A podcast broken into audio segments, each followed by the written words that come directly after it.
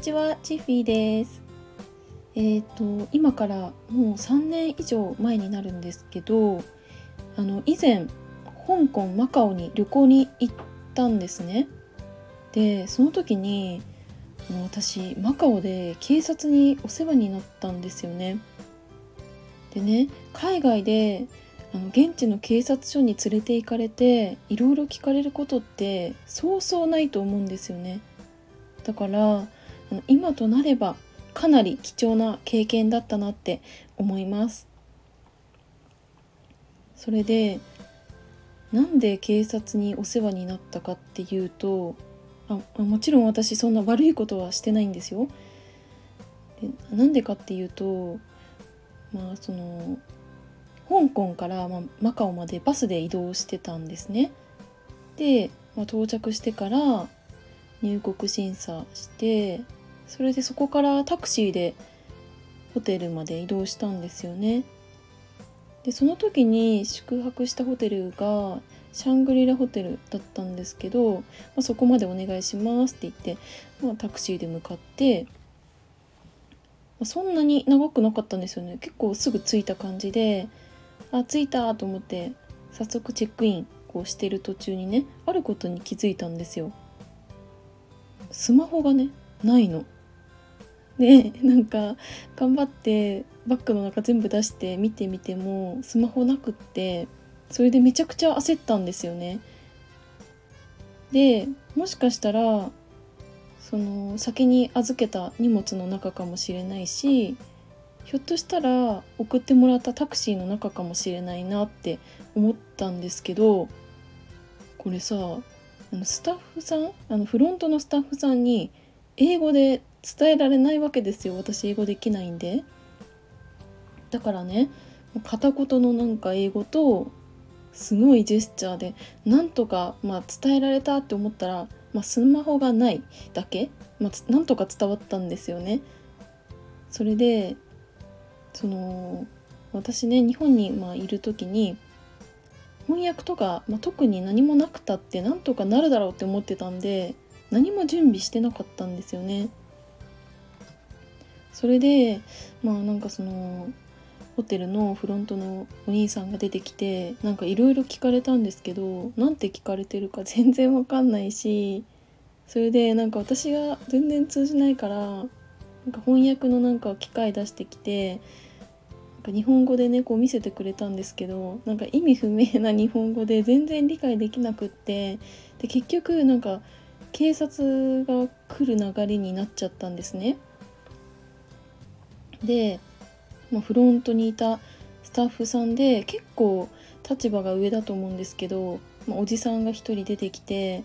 で私のことねなんか、まあ、おいでみたいな感じでホテルの外にこう連れて行かれたんですよね。でそれで、まあ、何してんだろうと思って寒かったから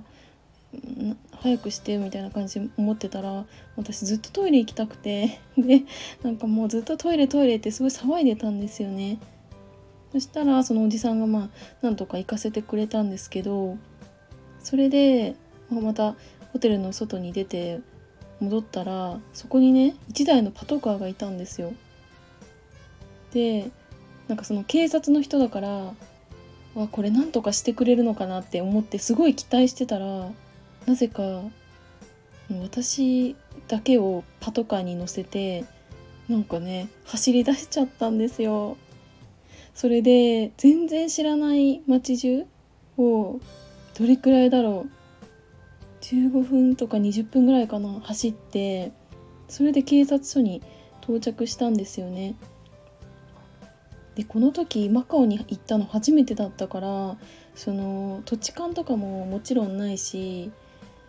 なんか今どこを走ってるかも全然分かんなくてでたどり着いたら警察署みたいな感じだったんですよね。でそのなくしたスマホについていろいろ聞かれてたと思うんですけどそれもねなんて聞かれてるか分かんないから適当になんかイエスみたいな感じで言っててそれでね1時間以上ずっとなんか取り調べみたいな感じですごいいろいろ聞かれてで最終的に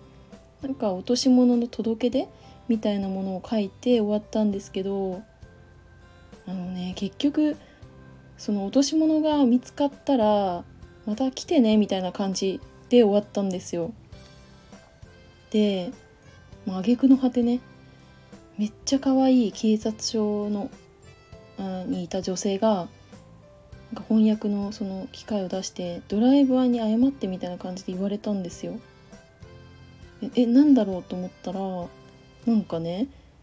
ホテルまでその送ってくれたタクシーのドライバーさんも警察署にね呼び出されてたみたいなんですよね。私どなんかどんな人かとか全然覚えてなかったからえこのおじさん誰だろうみたいに思ってたらなんかその人がタクシーのドライバーさんだったみたいで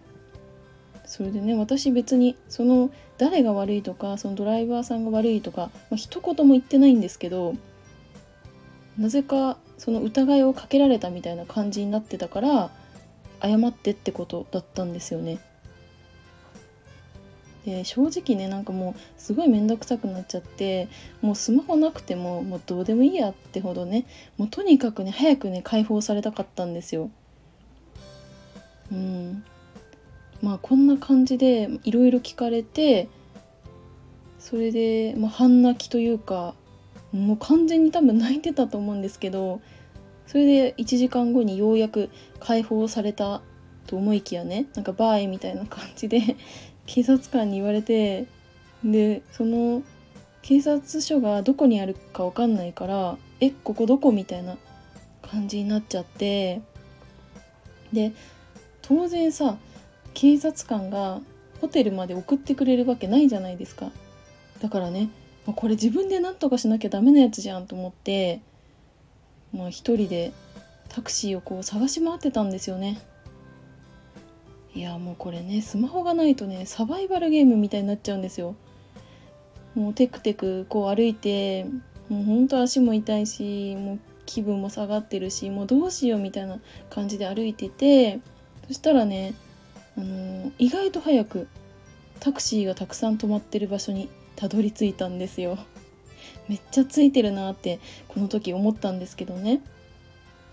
それで、まあ、そこのタクシーに乗ってホテルまで送ってもらえたっていう話なんですけどうーんなんだろう。こうトラブルが発生してでその時にスマホがないってなっちゃうと本当にめちゃくちゃ焦っちゃうじゃないですかそれで言葉が通じないってなるともうねかなりピンチというかもうどうしようみたいな感じでもうね頭がね真っ白になっちゃうなっていう経験をねしたんですよ。だから今度海外行く時はスマホをなくさないように肌身肌身離さず持ち歩くこともそうですけど翻訳できるスマホ以外のものっていうのを持ち歩こうってもう決めました。はい。それでね結局私がなくしたスマホはどうなったのかっていうと実はね